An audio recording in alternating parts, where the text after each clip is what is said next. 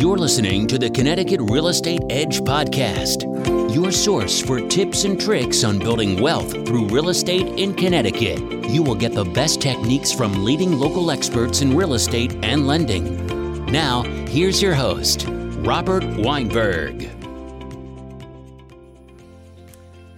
Good morning, everybody. Welcome to Mortgage Matters Radio Show and the Connecticut Real Estate Edge podcast, along with Rob Weinberg. I'm Gary Byron. Uh, Rob, good morning there, my friend. Good morning, Gary. How you doing? Well, you know, brother, I take it one day at a time. That's all I can do. Listen, it's a daily struggle. So we're living in rough times, my friend. You, you know that. You know that better than anybody else. Um, I, so I just take it one day at a time. Seriously. I do too. I do take. I it think one that's day the at a secret. time. I really do.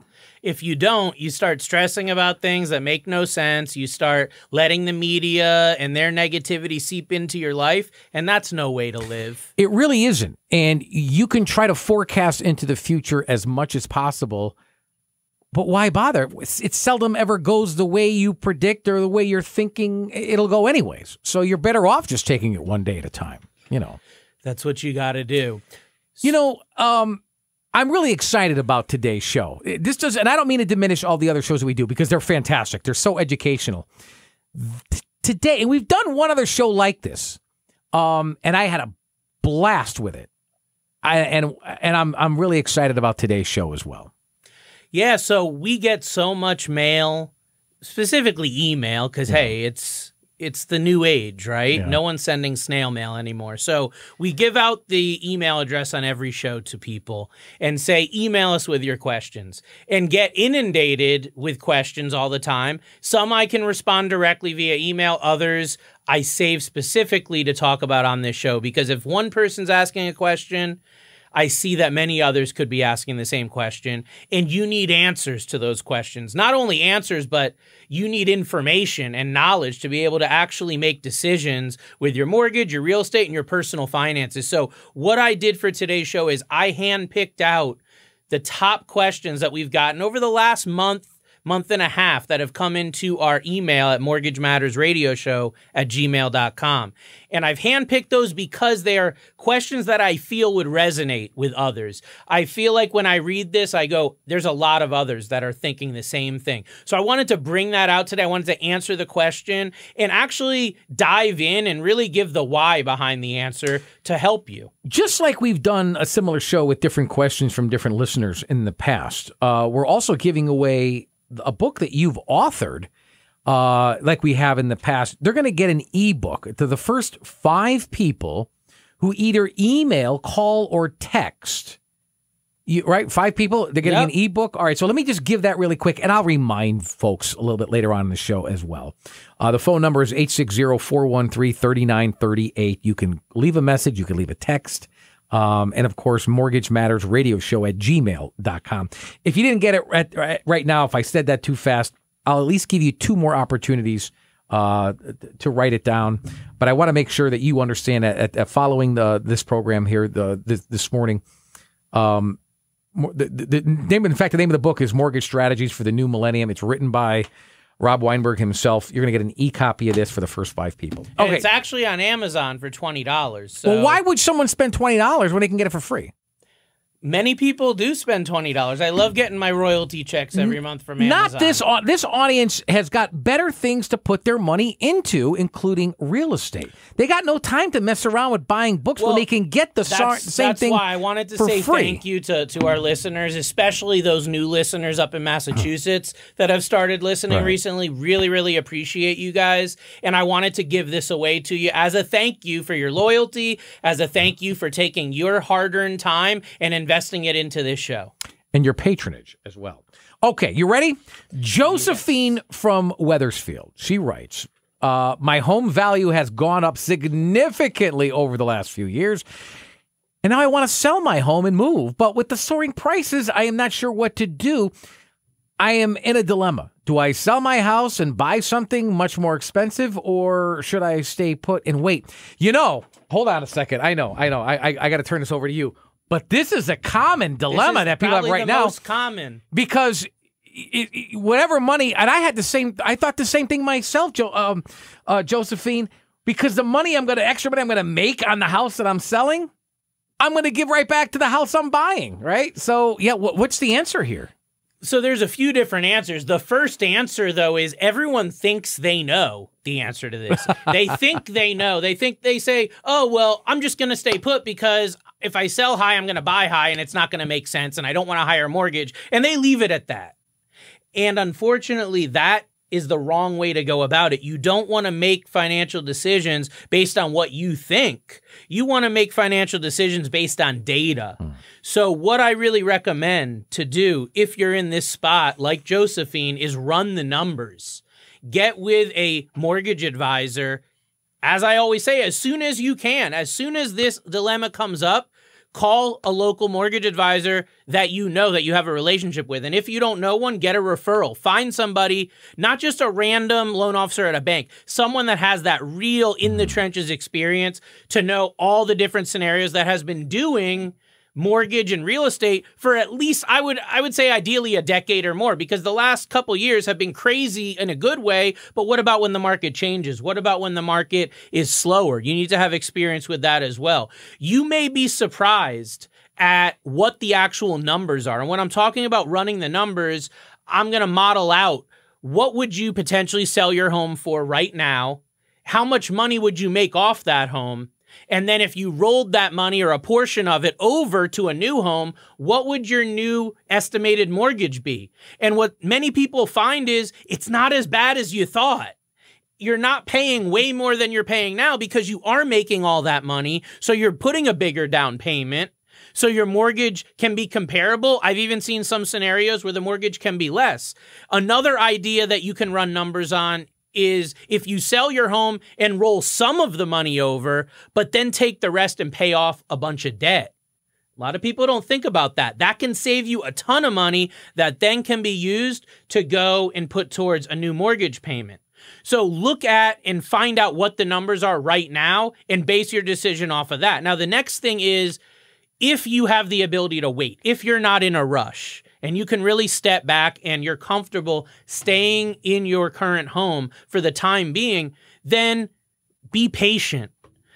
Fortunes can come to people that are patient and can wait for the right opportunity. So if you can be patient and wait, I do believe there will be a normal drop in the market in the seasonality that we see in real estate. Right now, we're going into the winter months in New England, and we all know and I've talked, I've done an entire show about seasonality in real estate. We all know that the prices typically drop in New England between 5 and 10% once we hit those winter months. And then they rebound again in the spring and summer of next year. So knowing that, if you can wait for that opportunity, you can get into a better position. Maybe you can sell your house for a little less, but also buy a house for a little less as well. So patience can really be key on that. And everybody's going to be in a different timeline. But I think the moral of my answer here is to say don't make blind decisions based on emotion. Don't make decisions based on what you read and what you see and what you hear. Make decisions based on the actual numbers that are specific to you and your situation because that's what's going to give you the right answer for you. Daniel from West Hartford writes, Thank you for such a great show. Your knowledge gives me inspiration. I'm wondering, though, how to handle the following situation. Excuse me. My wife and I need to add a second level to our first home. We determined that adding a second level would be more cost efficient than buying a new home. However, we would still need about $75,000 to do the renovation. We have an op- we have approximately $200,000 of equity in our home and are sh- unsure the best way to finance the renovation, can you give us some ideas? Doing the show long enough with you now, I think I even know the answer to that question. There's a few different answers, but I think what we need to do before I even give the answer is to look at this dilemma because I think it's a huge dilemma that so many are faced with right now. The last caller was talking about selling their home and buying another. And this one is talking about understanding that it makes more sense to stay in their current home than to buy a new one. So we need to look at that as an opportunity. What can you do in order to make that transition from your current home to your renovated home a little bit less stressful, right? A little bit less painless or painful when it comes to your finances. The first option that I would recommend with a case like this, based on what Daniel shared is we want to look at a cash out refinance as at least an initial option Right. to evaluate. Depending on how many years you've paid into your home and what your interest rate is right now, adding on $75,000 to your mortgage, it may not actually increase your payment as much as you think. Again, everybody's situation is different with that, but cash out refi to me is going to be the quickest, simplest, and most painless option there. Now, if a cash out refi doesn't work or the numbers just don't make sense, then another option that you could look at would be a renovation loan. Now, these have gotten really hot in the last, uh, really the last six months because a lot of people are finding in the current housing market they need to renovate either a home that they just bought or renovate the home that they're already in right now. Okay. So there are a couple different renovation loans that are available. The two biggest ones that I want to hone in on are going to be the FHA 203K loan and then the Fannie Mae home style loan. Now, the differences between them are really going to come down to the type of work that you're doing. For example, the 203K loan does not allow a pool to go in or a luxury item, whereas the Fannie Mae home style loan will allow you to build a pool or a luxury item into your home. So that could be one piece. The other thing is credit score. Uh, Daniel didn't mention what his credit score was, but I normally see the home style loans working best for those that have over a 700, 720 uh, minimum credit score because those are conventional loans. They're backed by Fannie Mae, and the higher credit you have, the better terms on the loan that you're going to get uh, if you get approved at all. And then the FHA 203K is going to be best for those with credit scores under 700. I've seen, you know, even people down to like a 620 or 630 score get approved for these uh, 203K loans. And there's different types of 203K loans depending on if you're doing a minor renovation under 30,000 or so, or if you're doing a major renovation like Daniel is, that's going to be, you know, into the high five figures or even six figures. So I think that meeting with a mortgage advisor right away, Daniel, and evaluating these options will help. Make sure that when you do discuss this with a mortgage advisor, you let them know that you're evaluating both a cash out refi and a renovation loan so they can take one credit report, one application from you,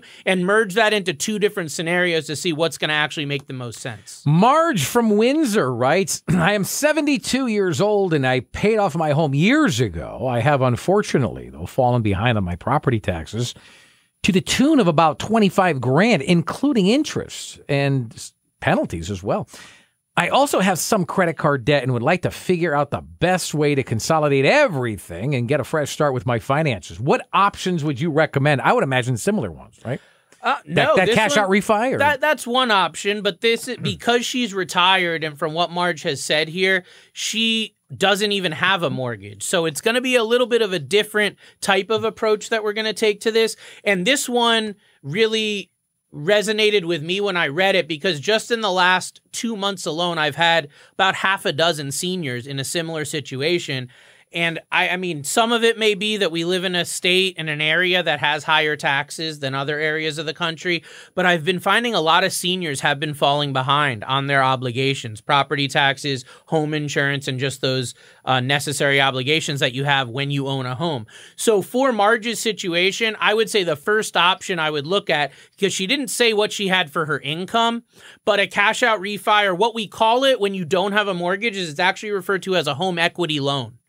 So it will be a loan against the equity in your home. It'll be a first position mortgage. It'll be priced as a cash out refinance with your mortgage advisor. But the reason that I think that that could be a good first option is because it's going to allow her to keep her home. It will pay back the $25,000 in back taxes that she owes. It will allow her, her to consolidate all of the debt that she has, the credit card debt and any other, into the mortgage, which is going to give her a lot of flexibility with her monthly payments. It's also, in a case like this, I would also structure in an emergency fund as well into a home equity loan or cash out refi because somebody that's on a fixed income, we're living in an inflationary environment it's very high probability that the expenses next year may be higher than this year. So how do we mitigate that?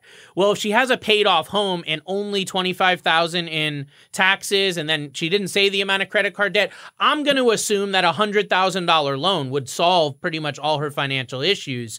So I would like to build into that an emergency fund for her, maybe somewhere around twenty, thirty thousand dollars that she can then put into like a money market account or a savings account so that when an issue comes up with her finances, when she can't make ends meet for one month, she doesn't have to dip back into the credit card debt. She can simply use that emergency fund to help eh, you know, create that bridge between the shortfall of where she is right now financially and the bills that have to get paid. Now, the next answer that I want to give to Marge is going to be controversial because I want to say that from everything Marge has explained in her, her letter to me, she's a great candidate for a reverse mortgage. And to those of you who think reverse mortgage and tune out, stay with me here for a second because when I explain to you what a reverse mortgage can do for Marge and for any seniors out there that have a lot of equity in their in their home, you'll see that it can be like winning a lottery ticket. So what I'm talking about is we can pay off the 25,000 in taxes, we can consolidate all her debt, we can do everything we were going to do with the cash out refi, but the key to the reverse mortgage of the present day is that it also includes a growing line of credit that you can access. So typically the first year you're not going to get access to much if at all of it, but after the first year that line of credit unlocks and you can use that to pay day-to-day bills. You can use that to pay expenses. You can even use that to create income for yourself like a pension or annuity would.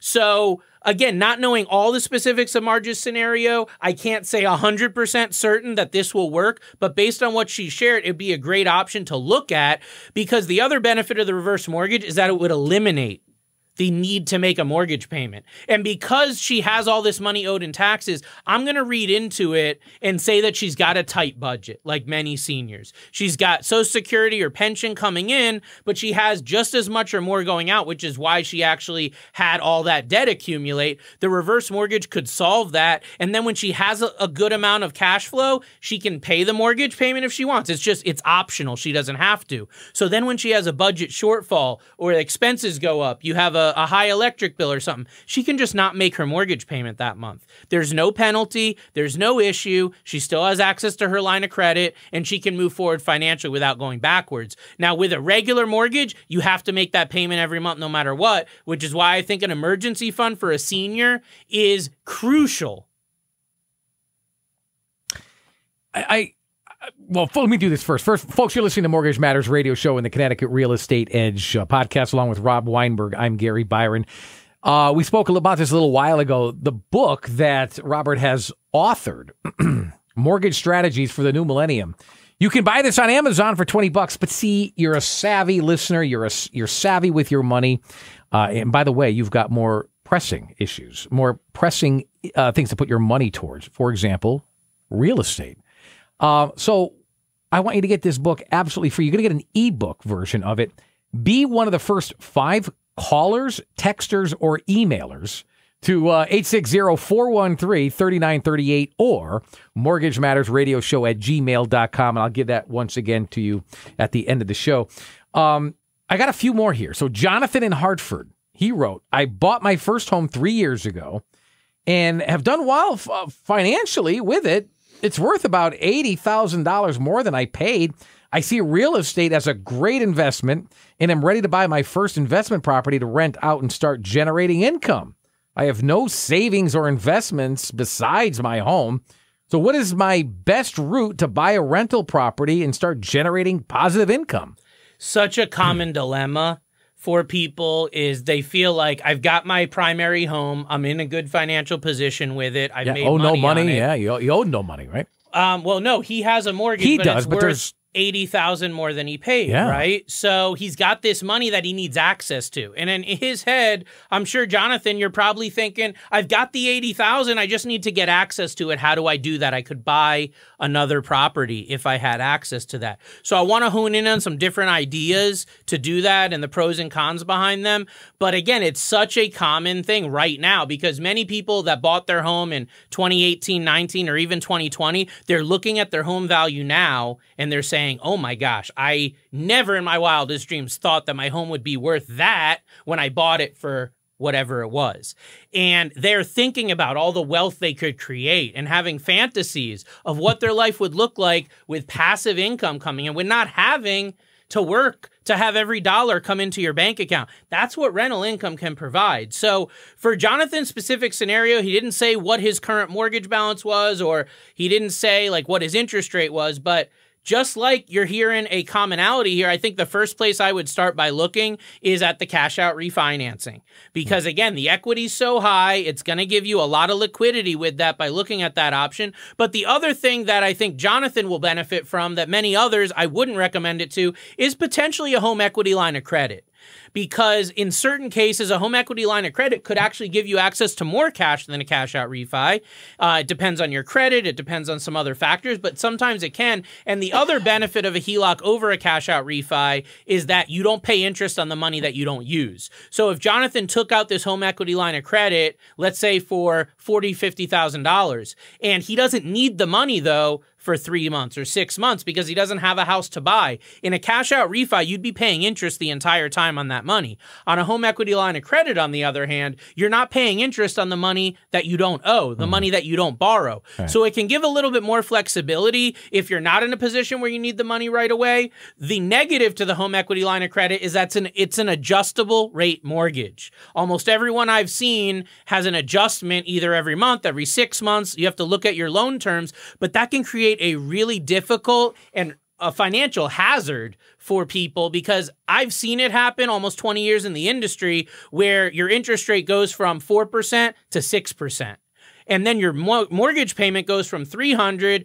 to 450 on that in one month. Well, if you're on a fixed income, it's not going to work. If you're someone that can go work overtime or you've got a nice nest egg, you might be able to get through it. But right now, in the current inflationary scenario that we're in, in the volatile interest rate market that we're in, that we haven't seen in many, many decades in this country, what I'm seeing is that the home equity line of credit, while it can be enticing, it's also a ticking time bomb. You know that you're going to have to deal with it. You know that you're you're going to have to refinance it. And I remember a frenzy of people around like 2009, 2010, when the interest rates really started going up dramatically and they were trying to get out of these home equity lines of credit. They had taken them out during the boom of real estate.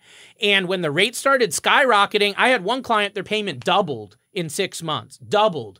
They had to refinance it into their mortgage, and it didn't matter what the interest rate was because their HELOC was at like 10%. They could refinance it at, at 7 but their first mortgage was at 5 So, what dilemma? What do they do? They're at the mercy of the market. They had to suck it up and take the 7% rate just to get out of that small 10% HELOC that they had. So, know, ladies and gentlemen, that that is coming.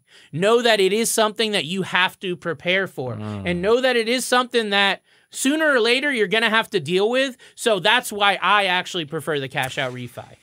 Guy from Burlington. I am 66 years old and plan on retiring in the next three years when my home is paid off. Unfortunately, I do not have a pension or investments.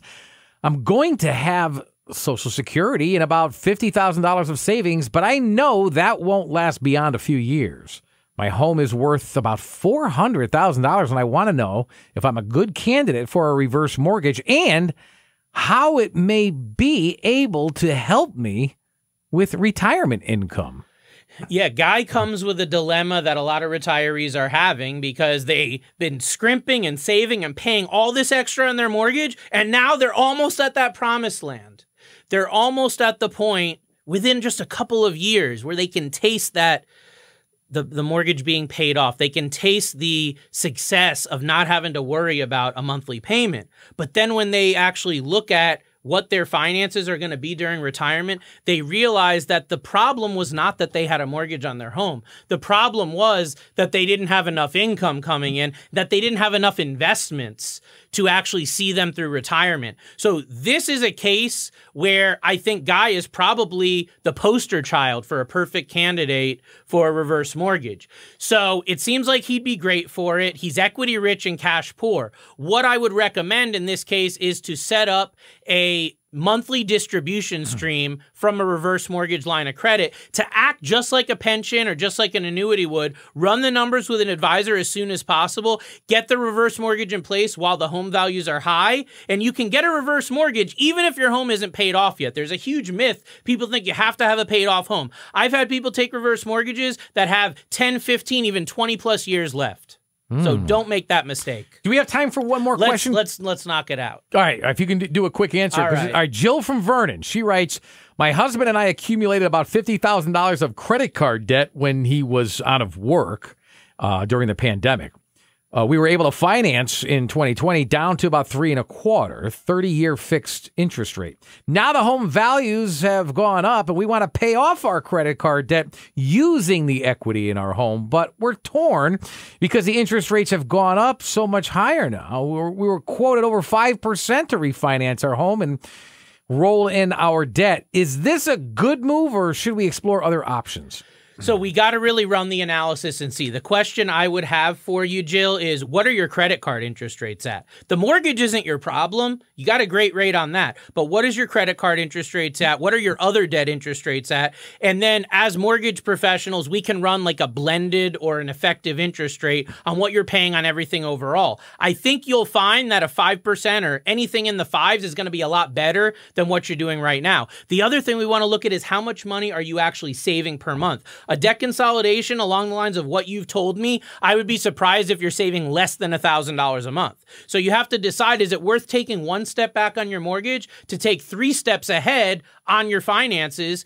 And I think you'll find it is probably worth that. Also, don't forget that you can refinance the home in the future back to a lower rate when that occurs. We just don't know when that's going to be. You got to get through today to get to tomorrow to pay your bills. So that's why the higher interest rate might make sense. The other thing is, what are you going to do with the monthly savings? If you're saving $1,000 a month, where's that money going? What if you put that on your mortgage principal? How quick would your home be paid off? What if you put that in a 401k or investment account? How much would you have in 10 or 15 years? Mm. I think you're going to see that the little bit of a hit you're going to take on your mortgage rate is going to really get you ahead financially on everything else, including your retirement.